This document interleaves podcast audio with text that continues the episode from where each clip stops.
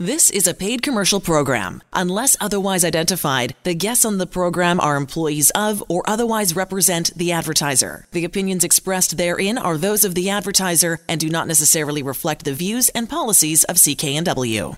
Hello again, everybody, and welcome to this edition of Vancouver Consumer on CKNW for Saturday, May 9th, Mother's Day tomorrow. I'm Manny Bazunas filling in for Sterling Fox, and today, in our second hour, we'll introduce you to the king, the king of floors, Brad Newell. Brad's been heading the family biz for years, but more recently has added a charity organization to his passions that is very timely today. That charity helping men deal with depression. How do you go from flooring to feeling the ravages of depression? Brad has some very interesting insights into that pandemic among men. In our first hour, the virus has had a lot of us wondering when we'll get back to the way it was. Most observers suggest we will never get back to that normal, and that raises the question of how we prepare our lives and those of our loved ones for the future when it comes to estate planning. So, we'll be bringing back Chris Sabat, a lawyer with McMillan Estate Planning, who will navigate those often murky matters. But first, here are some of the headlines from the past week on CKNW that caught our attention. The province unveiled its multi phase approach to reopening the economy. On Thursday, Health Head Dr. Bonnie Henry was asked point blank when fitness centers and recreational facilities might begin operating again. She answered, and I quote, I don't see gyms opening in the first or second phase, but if all goes well, possibly in phase three which is anticipated to begin between June and September. And when those facilities do reopen, there will be restrictions galore on the numbers of people at that facility at one time. One of the reasons opening recreation facilities is so tricky is that when the virus first became apparent, one of its original transmissions was associated with some facilities. Vancouver Mayor Stewart said this week he'll be conducting a poll on how Vancouverites feel about opening certain sectors of the economy, including recreation. He pointed out that if he opens a swimming pool and nobody wants to come, that would be a mistake, at the very least, economically. The mayor hinted outdoor facilities could be the first to reopen since they would generally be safer, but not to expect all facilities to open at once. You'll be able to get a haircut with barbers and beauty salons technically allowed to reopen the middle of this month, but you may have to take a number and get in line. The same reopening schedule for physiotherapy, massage, and chiropractic treatments. Even when these sectors open, there will be all kinds of restrictions in place, including the numbers of people allowed inside. A liquor store in South Vancouver has adopted a new way to keep its customers and staff safe. The store is called Value on Liquor. It's on Southwest Marine Drive, and it has installed a dual camera. One is for regular surveillance, the other, a thermal camera that scans the customer's body temperature. If your body temperature is too high, the camera sends an alert to staff, and the customer will be asked to leave the premise. According to the store's manager, we had hundreds of customers over the past week, and no one, not one, triggered the alarm. And according to a study from the University of Victoria, warning labels do help people drink less. Bottles with warning labels contributed to a 6.6% drop in sales of those products compared to the sale of bottles without warning labels. There's been a push to have all bottles labeled with warnings, but so far that lobbying effort has not garnered any support among lawmakers. If this pandemic suggested a subtle warning to get your affairs in order, it was for a reason. In the words of yours truly, tomorrow is reserved for no one. Uh, those words become even more apparent now, and that brings us to bring in Chris Sabat. Always a pleasure to uh, talk about money issues. It's really top of mind along with uh, the virus situation. Uh, they seem to go hand in hand, and it's always a great idea to get some expert advice on estate planning and assorted other things. So we thought it a good idea to invite back to the show Chris Sabat, General Counsel for McMillan Estate Planning. Uh, no other group in this nation, I think, has the expertise to speak about estate planning than McMillan. And so to have their uh, or one of their top lawyers uh, with us, I, I think is uh, is really important for us to understand some of the things, Chris, that uh, are so important today, especially with what's going on. Yes, thank you for having me. You, you know, it certainly is uh, certainly is a strange time. We're talking about you know physical and social distancing, and you know that's causing many people concern. You, you know, on one hand, they'd like to to maybe take some steps and start to you know address some of the issues in their estate plan or start to get things in order, and just in case something might might happen, but they're they're sort of wondering where to to start.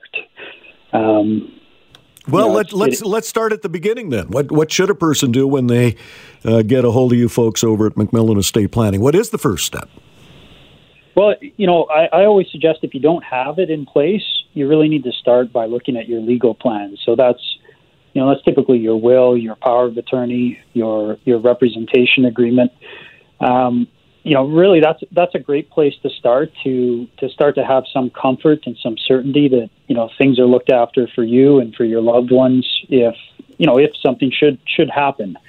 Um, you know, typically in a time like this, you know, once we sort of have that core legal plan in place, that's where we really turn to look at, you know, asset protection, look for opportunities to increase your wealth, and um, you know, and, and hand in hand with that, also to minimize taxation because you know, what I see coming out of all of this is, you know, ultimately a situation where interest rates are going to be pretty darn close to zero. And so that means at some point you're going to have to get back into the market if you left, or or look at investing in the market in ways that you otherwise might not have, um, j- just to continue to to grow your personal wealth and to have a revenue stream to live on. And uh, the government's going to need to collect taxes. And so if you if you can minimize your taxation, that's going to help you and your family during your lifetime. Well, does that go hand in hand with having a will to prevent the government from getting its mitts on some of your estate? Uh, in a sense, yeah, that, that that's certainly the case. I mean, a will isn't really a tax plan. You know, what a will does for you at the end of the day is it decides who's going to manage your estate and and who's going to receive your assets. But you certainly can make errors uh, that can impose taxation earlier than otherwise would have happened. You know, the sort of situation where, um, you know, rather than having assets roll over to your spouse on a tax-free basis, you might suddenly trigger taxation, and that means your spouse, you know, has less to live on during during their lifetime. And so, you know, it's one of those areas where a lot of a lot of folks probably well-meaning have created things like online apps and tools to to help folks create a will. But what they don't really do is is kind of safeguard your assets and make sure that you're not triggering some sort of taxation at a point in time when when it's when it's not necessary.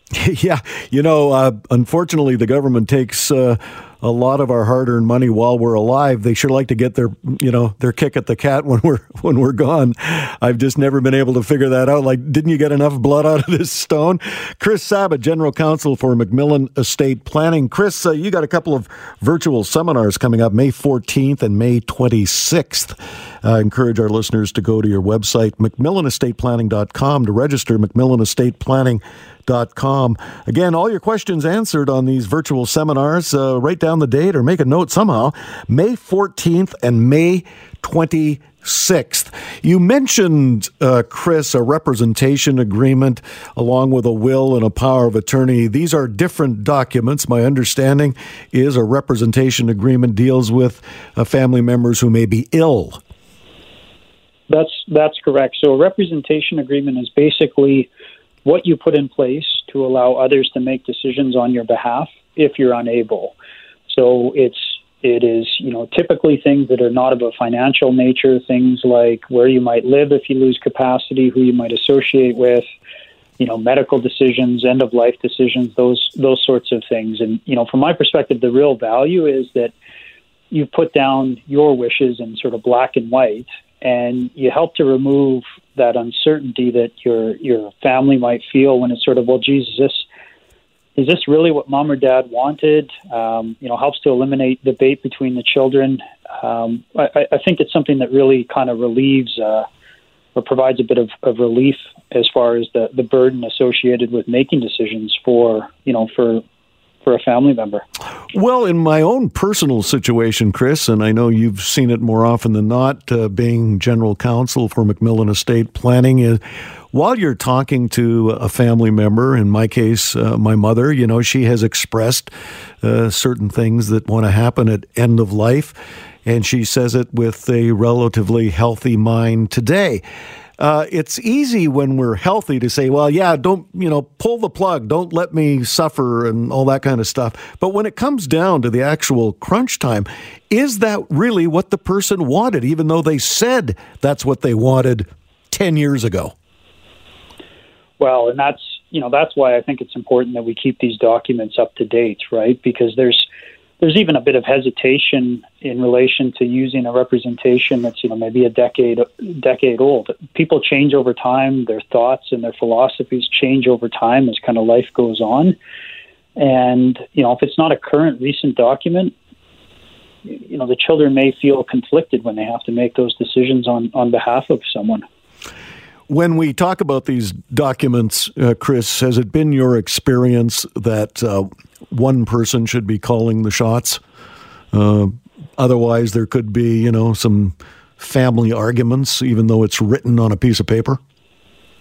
You know, that's that's a, a subject that we spend a lot of time talking about. Um, you know, at the end of the day, a lot of it comes down to sort of family dynamics because you can look at it from one of two ways. Yes, it, it, it makes a lot of sense to have one person as a decision maker, but you know, at the end of the day, the question also comes up: Well, you know, how will the other children or the other family members feel if they're not involved in that process? And so, you know, what we find is that there's no sort of one simple solution that works for every family. You have to you have to understand the, the personalities that are involved and you know the strengths and, and weaknesses of, of the different family members. You know, if I if I just sort of draw an analogy to a situation that comes up with the power of attorney, which is where you appoint someone to manage your finances, you know, if your son's an accountant and your daughter's a medical professional, it might make a lot of sense to have the accountant in that role. Um, but having said that, if you know if your daughter is going to to feel offended, or maybe there's a lack of, of you know maybe the two children don't necessarily get along as well as as one might hope, you know, the considerations might change a bit.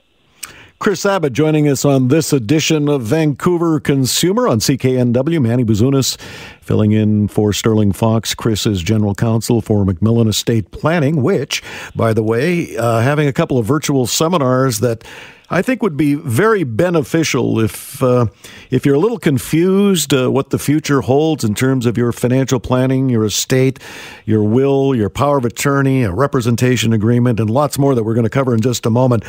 Uh, McMillan Estate dot com is the website you want to go to, McMillanestate.com, and sign up for their virtual uh, seminars May 14th and May 26th. There is no charge, of course.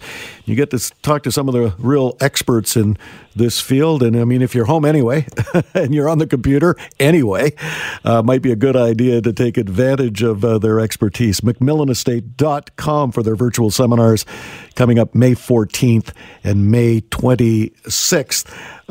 Chris, uh, let's review again uh, quickly before we uh, venture down uh, some of the opportunities that people might be able to take advantage of uh, during this uh, crisis. the difference between a power of attorney, a representation agreement, and a will. these are three separate and very different documents. But when it comes to power of attorney, how do we choose one? Is it generally a family member? is it a uh, is it a trusted friend? I mean, we don't know what the future holds for that trusted friend. So, how do you determine, uh, in terms of longevity, a power of attorney person? Well, that's you know that's a great question. The, the place you have to start is the individual that you appoint as your representative. It has to be somebody that you you trust implicitly. You know, if you really just think about the situation, you've lost capacity and someone else is managing your assets. So, you know, first of all, they have to, you know, they have to be honest. They have to have integrity. And depending on the makeup of, of your assets, you know, if you have a business or a complicated investment portfolio, they have to have the skill set to, to, to actually manage that. So what we typically do is we look for, you know, what we would consider to be sort of the first representative. And then we talk about, you know, what what happens if that individual's either unwilling or unable to to act in the future, and we have to be able to successfully transition that role to a backup, and you know, maybe in some cases even to to a second backup. So. Um, you know that it's it's a really important consideration to just make sure that we've got the right people that can take on that role. Well, uh, you and your folks over at McMillan Estate Planning will walk people through that process. Uh, you see it uh, each and every day, all day. Chris Sabat, General Counsel, i.e., lawyer for McMillan Estate Planning, McMillanEstatePlanning.com, McMillanEstatePlanning.com. Uh, there are so many downers uh, related to uh, this virus situation, Chris. Um, not the least of which is the current volatility in the market. Uh, when we were chatting earlier, you alluded to some of the silver linings that a bear market affords. First of all, why don't you describe what a bear market is for those uninitiated, and what are those silver linings? Well, you know, a bear market at the end of the day is is an opportunity from my perspective. You know, when we're looking at at the silver linings, um, a lot of it has to do with perspective. You know, one of the things that we see or that we saw in 2008 was an opportunity for leveraged investing. And so, you know, really what you're doing at the end of the day is you're using the institution's capital to enter into the market and to to hopefully um, recover what you may have already lost or to increase the overall value of your estate. And, and of course, the greater the value of the capital that you have at work in the market for you, the greater the compounded returns. And so that's you know that's one of the opportunities that we see right now in the you know in the current moment. And certainly a lot of the families that we work with are, are taking advantage of that. You know, it, it was very successful in 2008, and I'm not going to suggest that you know the situation is the exact same, but we do see a, a lot of uh, a lot of analogies, a lot of similarities. Well, when we come back, Chris, I want to ask you about something else that tweaked my interest, and I, I, I don't know too much about it, and that's one of the reasons uh, we're having you on to explain to all of us uninitiated. It's called an estate freeze. Estate freezes, and uh, Chris is going to. Uh, talk to us about that when we come back to Vancouver Consumer on CKNW. Manny Bazunas filling in for Sterling Fox this weekend. Chris Sabat, our guest, General Counsel for McMillan Estate Planning, which is having a couple of virtual seminars coming up May 14th and May 26th. May 14th and May 26th. Uh, each starts at 5.30 Pacific time. That's our time, of course. McMillanestate.com. McMillanestate.com to register. I think it'd be a good idea to mark down these two dates, May 14th and May 26th. 5:30 in the afternoon, a virtual seminar with the experts from McMillan Estate Planning. Dot com. McMillanEstatePlanning.com is the website to register. Of course, there is no fee for those seminars, just a whole lot of value and some of the benefits of getting involved with McMillan Estate uh, planning. So, Chris, we were talking before the break. There was um, there was a uh, there are a couple of words in some of the notes I made uh, prior to coming in today, and one of them is estate freezes. I do not think I've heard uh, those two words put together. Uh, the freezing of an estate is that what that is? That's absolutely what it is from a from a taxation perspective. So, it, it may help if I just give you a, a bit of background. You know, in, in Canada, we don't have an estate tax like we see in many countries, but when we pass away, there is a deemed disposition. And so what that means is that unless you're in a situation where you're able to roll over a, an asset tax free to a beneficiary, which is you know typically a spouse, you either end up paying capital gains or the asset is taxed as income. And for most, that taxation will happen in the maximum tax bracket, regardless of the tax bracket that you were in before you, you passed away. And so what this does is it, it dramatically impacts the value of your estate. Now, if you're a, a business owner in particular, if you own a significant real estate uh, portfolio, if you have a significant investment portfolio, what we may be able to do in, in your circumstances is what's called an estate freeze. And really, what we're doing is locking in the current value and the tax liability of capital property. And then, what we're able to do is, as that value increases in the future, we're actually able to push value to your children without taxation on your passing. And so, really, what we're doing is minimizing tax and increasing the value of, of your assets in your estate that will ultimately be received by your children or, you know, whatever cause you might happen to, to favor. So it's very, very valuable from an estate planning perspective. You know, ultimately, at the end of the day, for every dollar in capital gains you can you can save, you increase your your estate value by about twenty five percent.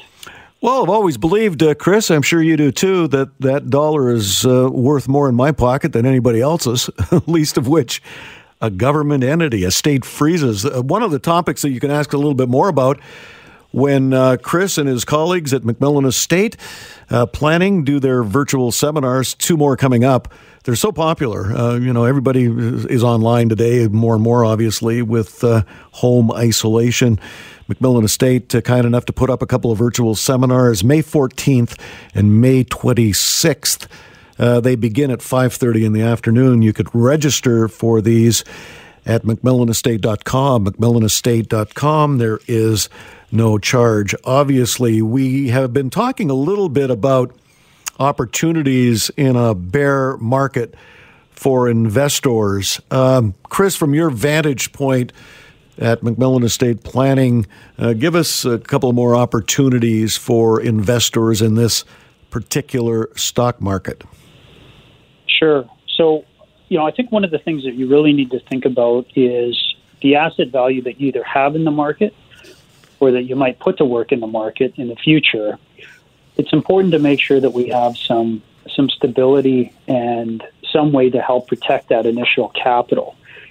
So there's alternatives that are available to investors that that are actually quite quite frequently utilized by very high net worth individuals. And what it allows them to do is, you know, as an example, put a million dollars into the market and they get what's called a, a capital guarantee or a principal guarantee. So what the institutions will do is they'll guarantee that, you know, if you should happen to pass away or on the maturity date of that investment, if the market value is less than that million dollars, they'll give you back your million dollars. And of course, as that million dollars grows in value, you're able to lock in that additional growth at various points in time. So if the asset base grows from a million to say a million two, a million five, you can lock in that new floor. And then if something should happen where you pass away and the market's low or lower than that, that locked in value, you're going to receive the check for that locked in value or your estate will. And so, really, what we're doing here is providing an opportunity for you to be in the market have your capital working for you. But at the end of the day, you have some certainty that when you need that money, when it when the investment in, sorry when the investment matures, or if you should happen to pass away, those funds are going to be there for your spouse or for your children or whoever you'd like to benefit. And one of the other benefits, particularly in British Columbia, associated with this this opportunity, is that you're able to bypass probate, which immediately there saves approximately 1.5% as far as the, the probate fee that would, would typically be associated with um, with an individual passing and, and having to have their will probated through the courts. Well, I was always of the understanding that if you had a properly constructed will, uh, you didn't have to pay a probate fee. I guess I'm mistaken. Absolutely. Unfortunately, I wish it was that that way, but uh, typically the way that it works, if an estate plan is done well, when the first spouse passes away, there's no need to probate. But it's not uncommon when the second spouse passes away to have to probate the will. And, um, you know, that's in part because financial institutions will freeze your accounts. It's in part because you need to transfer real property, a home or a cabin, something like that, through um, through land titles. Um, ultimately, when the second spouse passes, it's it's quite common to see the probate of a will.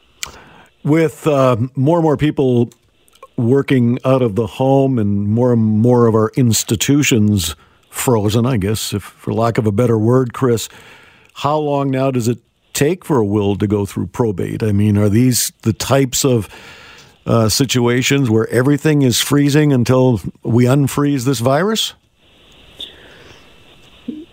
I would say they're right now we're seeing delays, not necessarily frozen. Um, the, the duration of time that's required to probate depends on where you live when you pass away. So in Vancouver, for example, you know, maybe it would take six months uh, to have your will probated. In other parts of British Columbia, just based on the workload at the courthouse, it, it might be much quicker. Um, so it, it, varies in part on where you live and what in what court district your will will be uh, will be probated.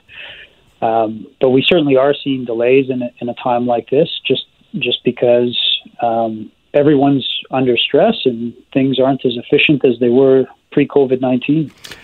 You know, there are so many stories of people who think they've uh, written in stone their final wishes uh, in a will, and then along comes that long lost cousin who said, You know, I was really good to your dad when we were much younger, and I think I deserve to be in this will. I recall a wills and estate lawyer once telling me, Chris, that uh, uh, a lot of the work that is put into a will is not only designating who is going to get uh, some of the assets outlined in the will, it's how to keep people out. And can you keep people out of a will? No, that's a great question. You know, we've all heard heard some of the horror stories about about people fighting over an estate, and you know, from my perspective, that's that's one of the key reasons to actually start estate planning. Um, you know, we don't want our legacy to be, you know, disruption to family harmony. Um, so to, to answer your question, you know, yes, absolutely, we can, generally speaking, write people out of the will. There, there's certainly going to be exceptions. You know, if you have a, a child, you know, perhaps who's disabled or young children, you know, chances are you're not going to be able to write them out of the will. But as a general proposition, the courts still respect, you know, your right to uh, to decide who will receive and and how much of your assets. But you know, the the key is making sure that your wishes are clearly clearly expressed through your will. Well, let's uh, let's use a an example.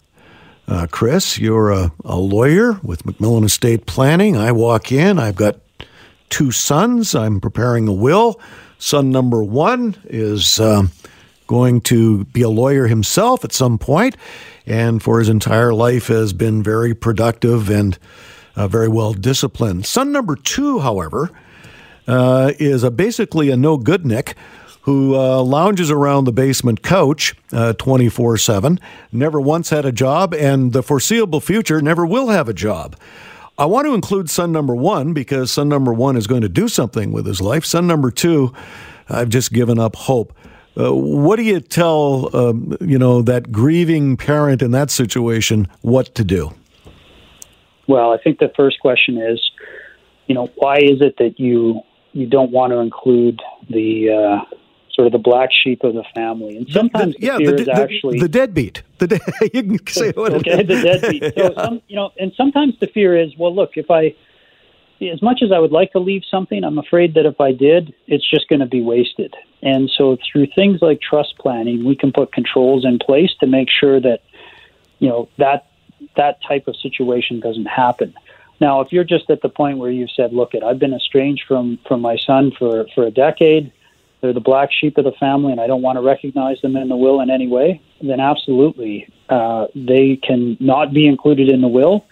But the key is that you express why, right? Because what we don't want is for the black sheep to come along and say, look, uh, clearly the lawyer made a mistake, or maybe my mother or my father weren't of full capacity and they just inadvertently forgot me. So, hey, judge, I'd like a share of this estate. That's you know, it, it's where you have these contentious issues. That's where you need to to you know sort of address them head on. And if you have a real concern that black sheep is going to come along and challenge your will, there are techniques in estate planning where we can basically pre-administer your estate prior to you passing, and there's no will to ever go before the court and there's no opportunity for black sheep to to sort of step up and and assert that they are entitled to part of the estate, and and that's through trust planning. We we, we are often involved with families where they want to make sure that their desires, whether it's you know not including a child or leaving the vast majority of their estate to charity or or some other sort of estate plan design. They want those wishes to be respected, and we we really at that point, while there is a will, it's not being relied on. Well, that's uh, you know that's that's an answer that I think everybody has to ask themselves uh, for, and that is uh, who do I live? How do I leave?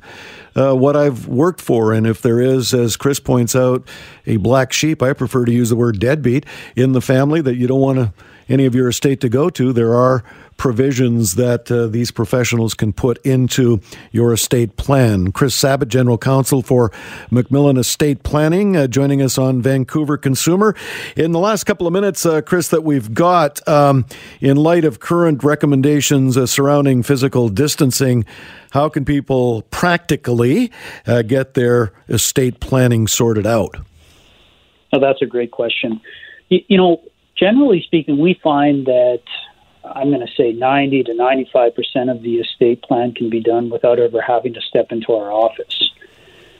And you know, in a in a sense, Macmillan is fortunate fortunate because over the years we've worked with a lot of entrepreneurs, you know, a lot of uh, families that have assets in other jurisdictions, and so generally speaking, you know, over the last decade, a lot of our clients are traveling and just unavailable to meet with us in person to do their estate plan. So, you know, really the fortunate benefit of that was that we developed a lot of the processes and the tools and techniques that we need to put in place an estate plan without you know without having to spend a lot of time in our office so in a time like this when people are concerned about social distancing uh, we have individuals in, in society that are you know at higher risk than others uh, absolutely we can we can get to work and get your estate plan perfected with with very little contact. In the uh, one minute or less that we've got, uh, Chris, I want to uh, get you to review exactly what's coming up on the virtual seminars outlined by uh, Macmillan Estate, May 14th and May 26th. Uh, general topics du jour? Well, absolutely. We're going to talk about legal planning. So that's, you know, your will, power of attorney, and uh, representation agreement. We'll talk about utilizing trust planning in order to, you know, perhaps manage issues around the deadbeat, as as as you refer to them as. And we're going to look at ways to minimize tax, and we're going to look at ways to increase asset value. And uh, I expect it'll be, you know, a relatively informative evening, and and you know, hopefully everyone enjoys the presentation. Uh, typically, what we do is we offer free consultations for uh, you know for everyone, including those individuals that attend the seminar. And so, certainly, if any of the listeners would like to take advantage of that opportunity, we'd be happy to uh, happy to facilitate. Well, you register for these virtual seminars. There are actually two of them, uh, May 14th and May 26th, the beginning at 5.30 in the afternoon. Register, no charge, of course, macmillanestate.com. Macmillan estate.com. Chris Sabat, General Counsel for Macmillan Estate Planning. Really appreciate your time this afternoon. Thank you, sir. Oh, thank you for having me. Now, time for Ask Andrew. Andrew Ferrara, executive producer of Vancouver Consumer. Long weekend approaching. Parks, Andrew, parks. Yeah. They're going to be open, some of them only for day use. Uh, so earlier this week, the province announced that provincial parks are going to start to open up only for day use, so no camping yet. Uh, they were originally wanted to open them up uh, at the end of April, but that deadline got pushed back a little bit. So, like you said, May 2 4 coming up, May Long, May Run, Victoria Day, whatever you want to call it. Uh, if you're going to plan on going out to a park, that's all fine and dandy. However, you know, provincial authorities are saying, you know, don't go too far out of your way. You know, make sure you, even if you're out there, you, you keep a distance from anyone who's in your party. Uh, you keep a distance from other people as well. Uh, as well, try to limit your stopovers on the way over as well, because you just never really know. Uh, but I do know that for a lot of people, you know, May, you know, Victoria Day, May 2 4, etc., is, you know, the kickoff to summer. It's the beginning of, you know, the fun warm months. And, you know, here in Vancouver, we need to take advantage of the fun warm months because I don't know how, maybe we get two of them if we're lucky. So I, if you, uh, all I'm going to say is, you know, exercise caution when you're going out there, because it's nice to know that you know some of your provincial parks are going to be open for days. You can go out there, you can relax with friends, you can, you know, I don't know what what are the fun things that people do camping nowadays. All I all I ever did was read.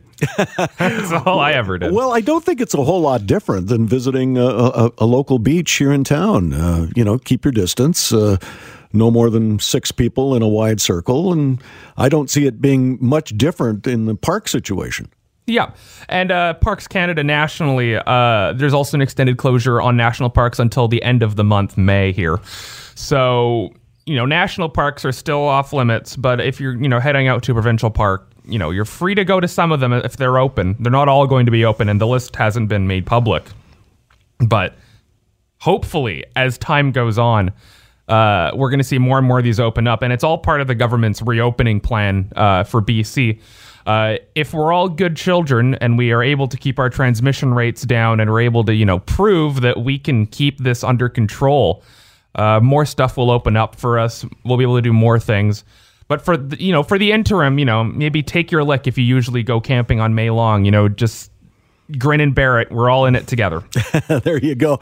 You know, uh, these openings and closures are changing by the moment, so we just urge you to stay close to CKNW website. Whatever. We've got all the details. We got the details as as they unfold. Appreciate that. Thank you, Andrew. Coming up in just a moment, Brad Newell, the King of Floors, his website kingoffloors.com. You know Brad. Uh, from the commercials that you hear on CKNW. Uh, but what you might not know is what Brad and his family, and this has been a family run business for decades, Brad has thrown his huge amount of resource and personal time behind a charitable organization that maybe you haven't heard of, but it's probably time to raise the awareness on men and depression and uh, Brad is uh, personally and intimately involved with this organization coming from a personal perspective. The proceeding was a paid commercial program. Unless otherwise identified, the guests on the program are employees of or otherwise represent the advertiser. The opinions expressed therein are those of the advertiser and do not necessarily reflect the views and policies of CKNW.